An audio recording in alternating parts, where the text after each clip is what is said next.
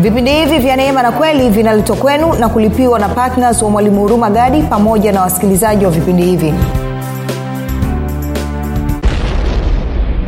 kuna mtu anayesema leo nakula chakula tu ili kidole kiweze kukua ama leo nakula chakula ili sikio liweze kukua hapana tunakula chakula kwa ajili ya kuimarisha mwili mzima.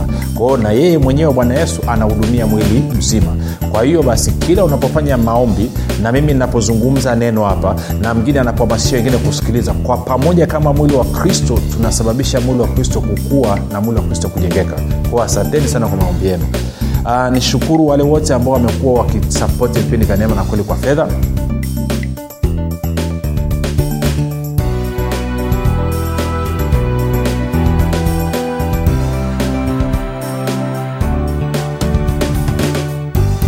Popote pale ulipo rafiki nakukaribisha katika mafundisho ya neema na kweli. Jina langu naitwa huruma gadi. Ninafuraha kwamba umeweza kuungana nami kwa mara nyingine tena ili kuweza kusikiliza kile ambacho bwana yesu ametuandalia kumbuka tu mafundisho haya ya neema na kweli yanakuja kwako kila siku muda na wakati kama huu kama unanisikiliza kwa njia ya redio lakini pia yanakuwa posted kila siku kama unatumia mitandao ya kijamii ama app yetu ya uzima time podcast.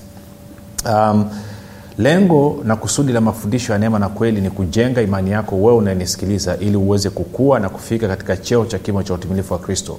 Kwa maneno mengine ufike mahali ufikiri kama kristo uweze kuzungumza kama kristo na uweze kutenda kama kristo zingatia kwamba kufikiri kwako kuna mchango wa moja kwa moja katika kuamini kwako. Ukifikiri vizuri utaamini vizuri. Ukifikiri vibaya utaamini vibaya.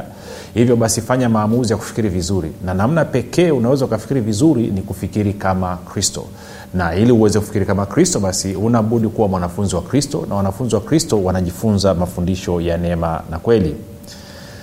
Napenda kutoa shukrani kwa ajili ya wale wote ambao wamekuwa wakihamasisha wengine kusikiliza na kufuatilia mafundisho ya neema na kweli iwe ni kwa njia ya redio ama iwe kwa njia ya mitandao ya kijamii ama iwe kupitia uzima time eh, podcast ama ap yetu ya uzima time. Asanteni sana kwa hilo mnalolifanya. Hakika mnadhihirisha kwa vitendo kwamba ninyi ni wanafunzi wa kristo. Mwanafunzi wa kristo ni nani? Ni mtu yeyote ambaye anakubaliana na kusaidia kusambaza mafundisho ya kristo kumbuka bwana yesu alituachia agizo ambalo tunalitekeleza katika njia mbili kubwa.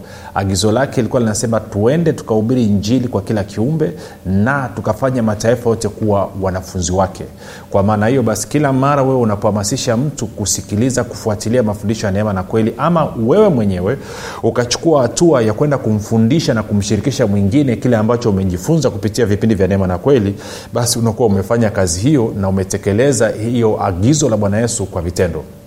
Kumbuka tunatembea na somo linalosema rafiki wa yesu na tuliona e, ufunguo wa mimi na wewe tuliozaliwa mara ya pili kuwa rafiki wa yesu ni kutii amri yake ni kusikiliza maagizo yake na kuyafanyia kazi. Kwao kila mara unapohamasisha wengine edha kwa kuwahubiria ama kwa kuwafundisha maana yake ni kwamba umeshiriki kutii agizo la bwana wetu yesu kristo na hivyo unatembea katika upendo umekaa katika pendo lake na furaha yake itabakia ndani mwako na hivyo furaha yako wewe itafurika. Uh, nishukuru kwa ajili ya wale wote ambao wamekuwa wakifanya maombi kwa ajili ya vipindi vya neema na kweli na kwa ajili ya E, wasikilizaji wa vipindi vya neema na kweli lakini pia kwa ajili ya kwangu mimi pamoja na timu yangu. Tunasema asante. Maombi yenu ni ya muhimu sana. Endeleeni msiache e, kwa sababu sisi ni mwili wa kristo. Na mpango wa yesu kristo alisema wewe ndiwe petro katika mwamba huu nitalijenga kanisa langu kwa hiyo anajenga kanisa. Kwa nini? Kanisa ni mwili wake. Hakuna mtu anayesema leo nakula chakula tu ili kidole kiweze kukua ama leo nakula chakula ili sikio liweze hapana. Tunakula chakula kwa ajili ya kuimarisha mwili mzima. Kwa na yeye mwenyewe bwana yesu anahudumia mwili mzima. Kwa hiyo basi kila unapofanya maombi na mimi ninapozungumza neno hapa na mngine anapohamasisha wengine kusikiliza kwa pamoja kama mwili wa kristo tunasababisha mwili wa kristo kukua na mwili wa kristo kujengeka. Kwao asanteni sana kwa maombi yenu uh, nishukuru wale wote ambao wamekuwa wakisapoti vipindi vya neema na kweli kwa fedha.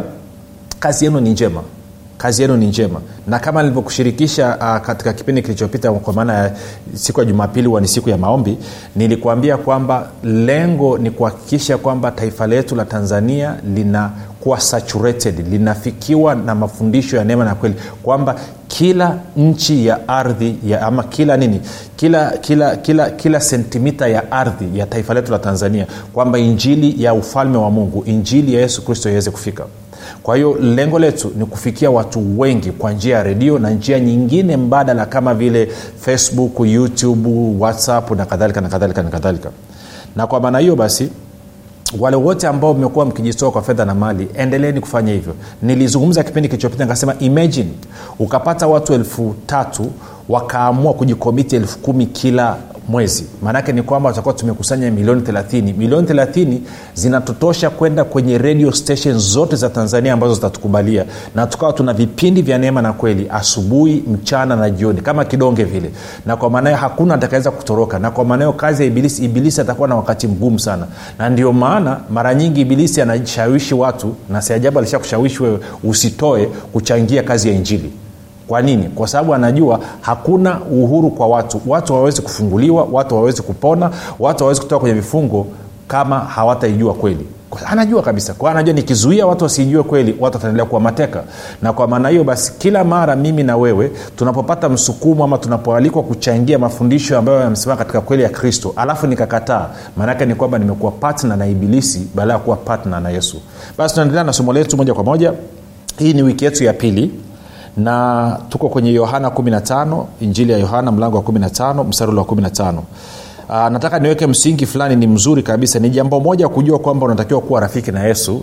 Na yes niligusia kwamba hebu tusomee kwanza yohana 15 anasema siwaiti tena watumwa anawambia mitume kwa maana mtumwa hajui atendalo bwana wake lakini ninyi nimewaita rafiki kwa kuwa yote niliyoyasikia kwa baba yangu nimewaarifu. Kwao tangu mwanzo tulivyoanza wiki iliyopita nilikwambia kwamba rafiki kufuatana na maelekezo ya bwana yesu rafiki anajua yote ambayo bwana yesu anajua. Mtumwa hajui. Na nikakwambia lazima tufanye uamuzi wa kutoka katika hali ya kuwa mtumwa kwenda kuwa rafiki. Sasa nafahamu paulo kwenye barua zake pamoja na petro wanasema labda paulo mtume ama mtumwa wa bwana wetu yesu kristo ama petro mtume na mtumwa wa bwana wetu yesu kristo najua. Lakini kumbuka wanavyozungumzia utumwa ni lugha ya upendo kwamba wamejitoa wao kwa yesu kristo kwa asilimia mia moja. Lakini kumbuka kabla ya hapo ni marafiki wamekuwa marafiki wa yesu kwanza. Kwa nini? Kwa sababu wamejua yote ambayo bwana yesu alikuwa anajua na ndio maana wametuandikia nyaraka ndio maana wametuletea injili injili ikatufikia sisi. Kwa hiyo hawa sio watumwa kwa sababu ya ujinga kutokujua ni watumwa kwa sababu ya upendo wao kwa yesu kristo. Na ndicho tunachokisema hapa. Yes kama umemwelewa yesu kweli na kama umekuwa rafiki yake kweli rafiki wa kweli maanaake ni kwamba kuenenda kwako utajitoa kwa hali na mali utakubali kitu kingine chochote zaidi ya kuona maslahi ya rafiki yako yesu yanafanyika. Kwa lugha nyingine naishi kwa ajili ya kwake yeye. Si, sijui kama unanyelewa una, una, una, una okay ngoja nikuonyeshe nikuonyeshe nikuonyeshe labda tene mali kakuonyesha futarudi hapo. Tende kwenye wakorinto wa pili. Wakorinto wa pili mlango wa tano. Alafu nitaanza mstari ule wa kumi na nne. Usikie kitu ambacho mtume paulo anazungumza alafu tena mpaka mstari ule wa kumi na tano. Anasema hivi maana upendo wa kristo watubidiisha maana tumehukumu hivi ya kwamba mmoja alikufa kwa ajili ya wote yaani yesu basi walikufa wote watu wa ulimwengu mzima. Anasema tena alikufa kwa ajili ya wote ili walio hai wasiwe hai tena kwa ajili ya nafsi zao wenyewe bali kwa ajili yake yeye aliyekufa akafufuka kwa ajili yao. Kwa hiyo utakapokuta mitume wanajiita mtumwa maanake anasema kwamba mimi nimeamua kwa sababu ya upendo wa kristo kwangu mimi. Kwa sababu amenipenda mno kanifanya mimi kuwa rafiki yake kaninunua kwa damu ya thamani kwanza kanikomboa kutoka katika himaya ya ibilisi kisha baada ya kuja kwake kanifanya mimi kuwa rafiki yake. Nachagua kama ambavyo anaeleza paulo hapa sababu ya mimi kuishi kuanzia sasa hivi ni yesu kristo. Sio kitu kingine chochote. Yesu kristo ndo kipaumbele changu. Yeye ndo nambari moja wangu. Mipango yangu yote na maamuzi yangu yote yanamzunguka yesu kristo. Kwa nini? Siishi kwa ajili yangu mimi mwenyewe tena naishi kwa ajili yake yesu aliyekufa akafufuka kwa ajili yangu. Ndio maana naona wanatumia lugha ya, ya mtumwa. Sasa baada ya kusema hayo nikakwambia tunatakiwa tufanye maamuzi ya kuwa rafiki. Lakini tukaona bwana yesu anasema natakiwa nifanya nini niweze kuwa rafiki yake? Tuende kwenye yohana 15 tena. Ntarudia hivi vitu mpaka tuweze kuvielewa rafiki kwa sababu ni muhimu sana. Unajua moja nikuambie kitu. Uh, mungu ana shida na wewe kustawi. Ana shida na wewe kupendeza kuwa na maisha mazuri. Ana shida na hiyo. Lakini shida ni kwamba saa nyingine tunashindwa kupokea na tunashindwa kumwelewa kwa sababu ndani ya mioyo yetu hatujamjua vizuri bado na bwana yesu anasema kumjua ama kujua yote anayoyajua kutoka kwa baba unatakiwa uwe rafiki yake. Sasa tukasoma angalia tulisoma yohana 159 ntarudia kidogo samari tuweze kuendelea. Yohana 15 tunaanza mstari wa 9 bwana yesu anasema hivi kama vile baba alivyonipenda mimi nami nilivyowapenda ninyi kaeni katika pendo langu kwa anasema kaeni katika pendo langu. Anasema mkizishika amri zangu mtakaa katika pendo langu kama vile mimi nilivyozishika amri za baba yangu na kukaa katika pendo lake. 11 hayo nimewaambia ili furaha yangu iwe ndani yenu na furaha yenu ifanye nini? Ifurike. Sasa nikakutafsiria kipindi cha juzi nikakwambia kwamba anasema hivi hayo nimewaambia ili furaha yangu ibakie ndani yenu na furaha yenu ifurike. Ndo tafsiri sahihi. Anasema amri yangu ndiyo hii mpendane kama nilivyowapenda ninyi. Alafu anasema hakuna aliye na upendo mwingi kuliko huu wa mtu kuutoa uhai wake kwa ajili ya rafiki. Amri mpya pendane sisi kwa sisi kama alivyotupenda yeye. Sasa nataka tupige tu, tu, tu hatua kidogo. Um, labda moja nifafanue kidogo kuhusu hii amri. Nilikwambia kati ya mitume kumi na wawili aliyekuwa karibu na yesu na aliyekuwa akiegama eh, kifuani pa yesu. Eh, na ambaye sasa shida ni kwamba unajua vitu vingine ukisoma kwenye bibilia inakuwa kaa vichekesho vile. Uh, unakumbuka katika ukisoma injili ya yohana yohana mwenyewe anaelezea kwamba eh, kwamba yeye ndo alikuwa kipenzi kipenzi cha, cha bwana yesu. Sijui kama umewee kusoma rafiki moja nitafute kidogo hapa alafu anasema ehe kwenye, kwenye, kwenye yohana uh, eh, ngoja kidogo nitaipata sasa hivi. Ehe. Tende yohana mlango wa 21 mstari wa 20 yohana mlango wa 21 mstari wa 20 sikia kitu. Tunaanzia mstari wa 20 tutaendelea mistari michache pale mbele. Anasema hivi petro hapa ni baada ya bwana yesu kufufuka. Kaenda akawakuta walikuwa wanavua samaki alafu akauliza mna kitoweo? Wakasema hawana. Walivyotoka wakaja wakuta yesu ameshaandalia nani samaki na chapati. Mambo safi kabisa. Ndeni mstari wa ishirini petro ameshakabidhiwa amesha kulichunga kanisa ama kulisha kundi. Sasa mstari wa ishirini. Petro akageuka akamwona yule mwanafunzi aliyependwa na yesu. Anafuata. Ndiye huyo aliyeegama kifuani pake wakati wa kula chakula cha jioni. Akasema bwana ni nani akusalitie? Basi petro akamwona huyo akamwambia yesu bwana na huyu je yesu akamwambia ikiwa nataka huyu akae hata nijapo imekupasaje wewe? Wewe unifuate mimi. Basi neno hilo uh, lilienea katikati ya ndugu ya kwamba mwanafunzi yule hafi. Walakini yesu hakumwambia ya kwamba hafi bali ikiwa nataka huyu akae hata nijapo imekupasaje wewe? Huyu ndiye yule mwanafunzi mstari wa 24 ayashuhudiaye haya na aliyeandika haya nasi twajua ya kuwa ushuhuda wake ni kweli. Sasa nisikilize. Moja nirudi pale juu. Sikiliza ule mstari wa ishirini. Petro akageuka akamwona yule mwanafunzi aliyependwa na yesu anafuata. Ndiye huyo aliyeegama kifuani pake wakati wa chakula cha jioni. Swali. Unaonaje rafiki? Ungekuwa rafiki wa yesu ukawa unampenda na anakupenda kama ilivyokuwa kwa yohana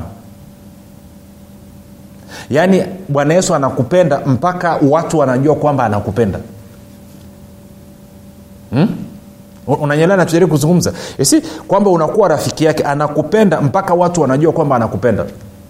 Si inatakiwa akupende mpaka uone aibu. Kwa kiingereza nasema uwe embarrassed kwamba unaona aibu. Mm, bwana bwana too much. We kila saa tu hebu mezea basi. Maanake wengine watanyelewaje si yesu bwana yesu alikuwa anampenda yohana. Yohana alikuwa ni rafiki kwelikweli kwa nini?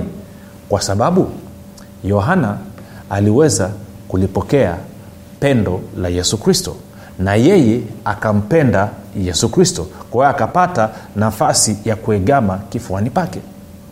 Sasa swali linakuja nafikiaje hapo? Nawezaje kufika hapo? Kwao leo nataka ni kusomea mstari ambao tutautumia kwa takriban wiki tatu tukichambua. Maanake kuna mambo yaliyonona kuna mambo yaliyoshiba pale ambayo tutayaangalia kwa kina ambayo atatufikisha mahali. Kwa sababu tuliona kukaa katika pendo la yesu kristo ndio ufunguo wa kuwa rafiki yake. Na ili nikae katika pendo lake amesema lazima nizishike nini? Amri zake. Lakini pia nitaka kueleza kitu hichi. Lakini pia kwenye kushika amri zake nini? Nilikuwa nazungumza habari ya yohana aliyekuwa akiegema kifuani pa yesu. Sasa twende tukaangalie yeye alisemaje kuhusu kushika amri zake. Maana kama kuna mtu alimwelewa yesu vizuri ni yohana huyu aliandika ama mtume yohana. Kwao moja kwa moja tulishaisoma hata nataka tuisome tena. Twende waraka wa kwanza wa yohana. Waraka wa kwanza wa yohana mlango wa tatu. Alafu ntaanza mstari ule wa 21 anasema hivi wapenzi mioyo yetu isipotuhukumu tuna ujasiri kwa mungu. Kwa hiyo anasema kama moyo wako haukuhukumu una ujasiri mbele za mungu. Na niseme kitu kidogo hapa. Watu wengi sana huwa mioyo yao inawahukumu alafu wanadhania kuwa ni roho mtakatifu ndio anawahukumu. Anasema yani roho akanihukumu yani roho akanihukumu nikwambie kitu rafiki roho ahukumu moyo wako ndio unaokuhukumu. Nirudie tena moyo wako wewe ndio unaokuhukumu. Na tena nikuambie kitu kuna namna ambayo kama hujafundisha moyo wako ukakubaliana na neno la mungu unaweza moyo wako ukakuhukumu na kukunyuka katika vitu vingine ambavyo sio makosa. Ndio maana moyo wako lazima uufundishe kwa neno la mungu. Si yakobo moja ishiri na sita anasema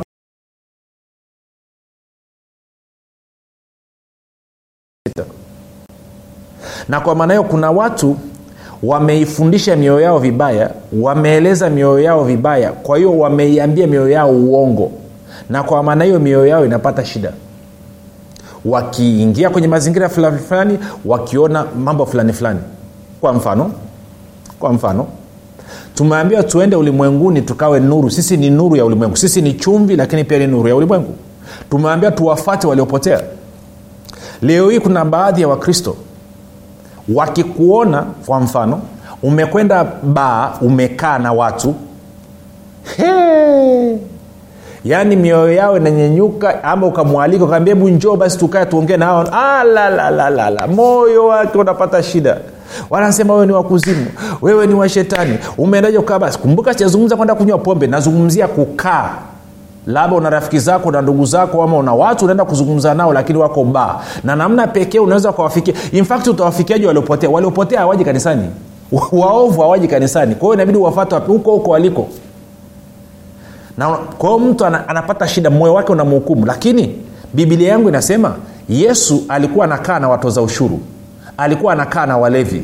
Mpaka makahaba walikuwa wanaweza kumfikia yesu akiwa katikati ya watu na ndio maana wakasema wanamwambia sema bwana yesu anasema hivi katika matayo 11 yohana alikuja hali wala hanywe mkasema ana pepo.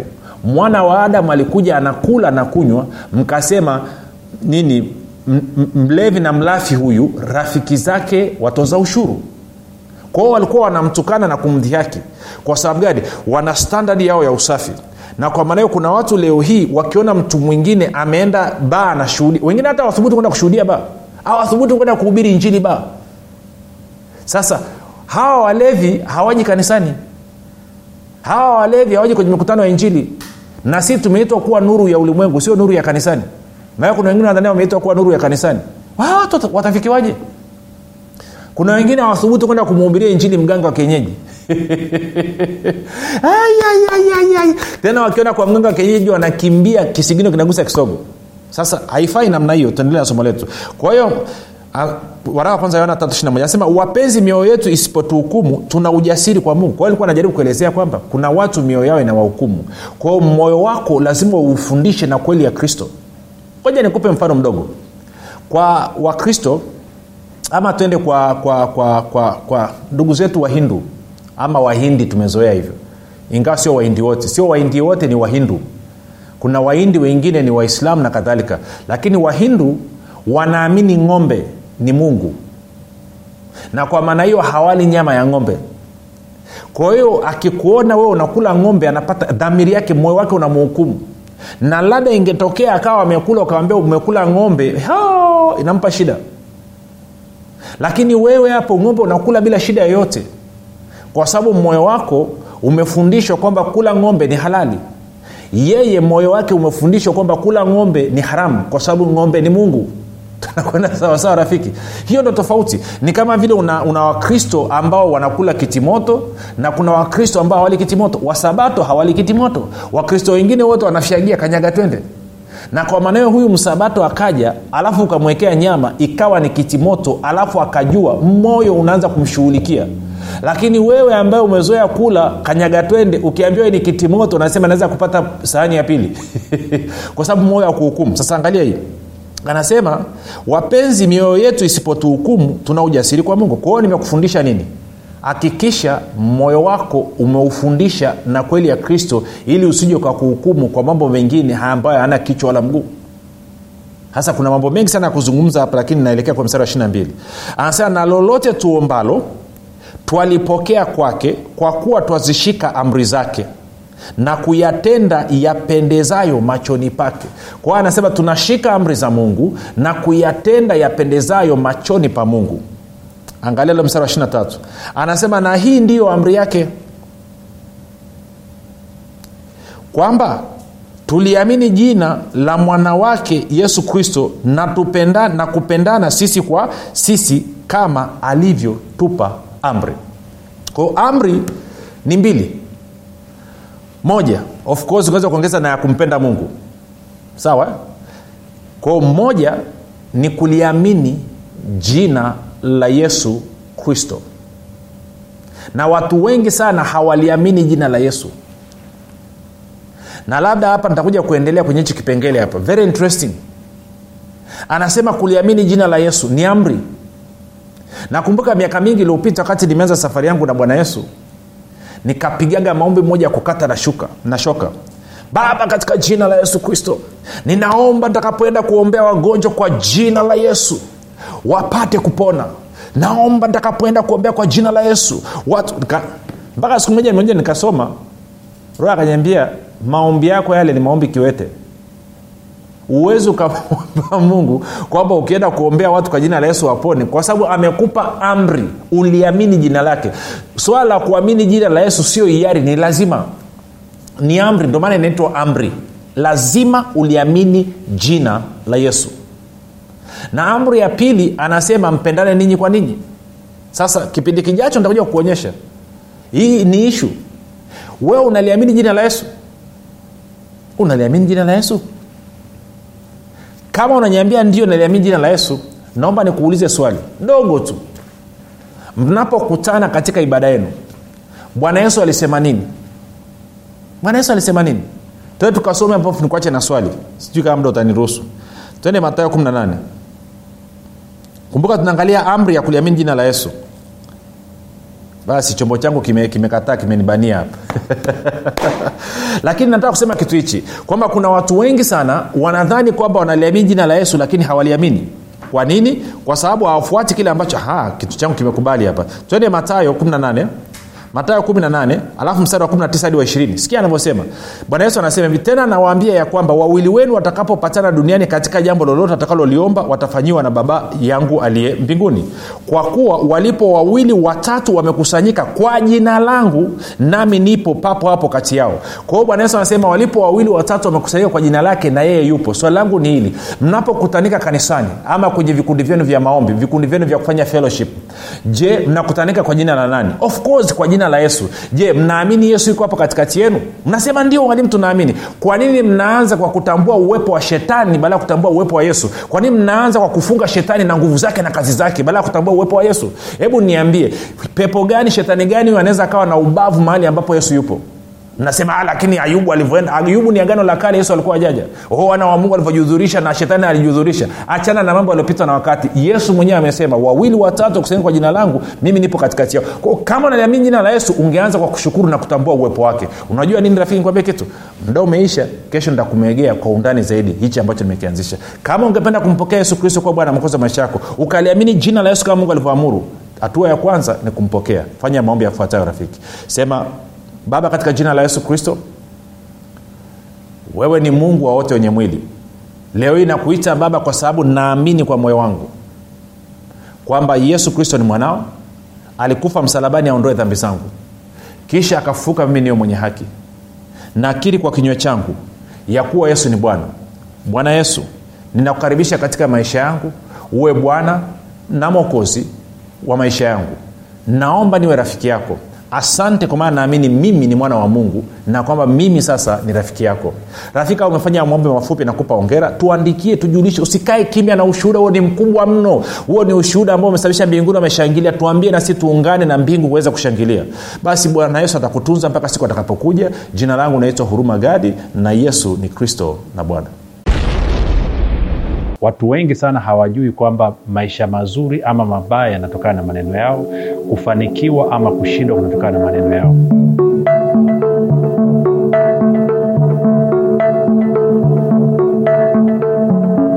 Tunapozungumzia neno ukiri ama kitabu cha ukiri tunamaanisha linatokana na neno la kigiriki ama la kiunani neno linasema homologio homologio maana yake ni kusema katika hali ya kukubaliana. Hivyo tunavyozungumzia ukiri katika mtazamo muktadha wa bibilia maana yake ni kwamba tunazungumza habari ya mwanadamu ama mtu kuzungumza katika hali ya kukubaliana na kile ambacho mungu anasema. Mungu ana makusudi maalum na maisha yetu. Mungu ametuumba ili tutawale.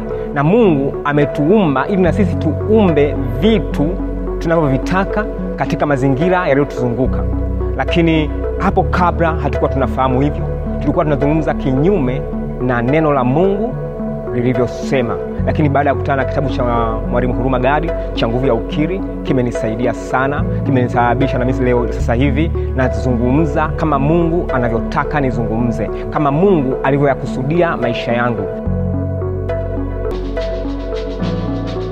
Kwa nini kitabu hichi pia ni tofauti na kitabu kingine tuna sehemu ya pili katika kitabu hiki maanake viko, viko sehemu mbili. Sehemu ya kwanza tunakujengea ufahamu sehemu ya pili tunakupa nafasi ya wewe kufanya mazoezi. Katika sehemu ya pili tumekuwekea aina mbalimbali za ukiri ambazo mtu atazitumia kila siku kufanya mazoezi na kuanza kuumba kesho yake. Leo kwao hatukufundishi tu tukakupa ufahamu alafu tukakuacha hewani. Hapana.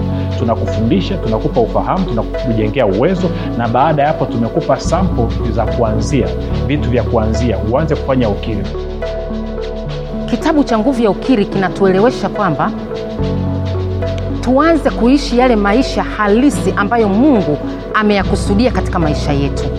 Kwa hiyo unapolichukua neno la mungu ile nguvu sasa ambacho kile mungu amekikusudia kinaanza kudhihirika katika damu na nyama katika mwili wako na hakika unakuwa mzima na mimi nimekishuhudia hicho hata nyumbani kwangu mtoto wangu alikuwa anaamka na kutapika anaumwa kila leo. Lakini baada ya kuanza kuwakirisha watoto kwamba mnakitakiwa kukiri positive kukiri kile ambacho mungu amekisema kwamba wewe ni mzima huumwi mpaka leo magonjwa ndani ya nyumba yangu hakuna tena kwa sababu ya kile ambacho mungu amekisema kila mtu ambaye anataka kubadilisha maisha yake atapata kitabu hichi cha nguvu ya ukiri. Lakini zaidi ya yote kwa sisi ambao tuko mijini sisi ambao tumebarikiwa sisi ambao tumefanikiwa tutawasaidia wale walioko vijijini ambao hawana uwezo wa kupata vitabu hivi kwa kuwachangia na kuwanunulia hawa watu vitabu vile. Kwa hiyo mimi na wewe tuna fursa tuna nafasi ya dimu ya kuweza kuleta mabadiliko katika maisha ya watu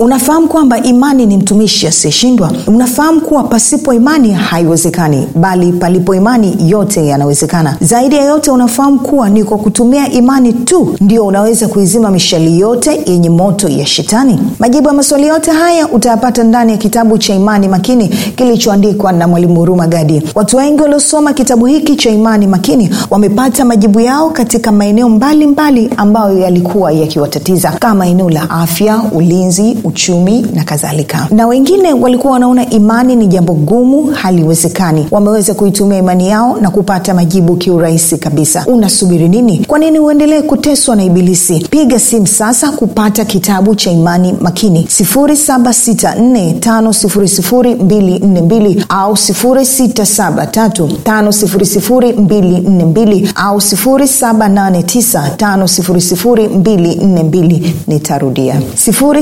7645242 au 6735242 au 7895242 ndiyo imani makini siri ya ulinzi ushindi na mafanikio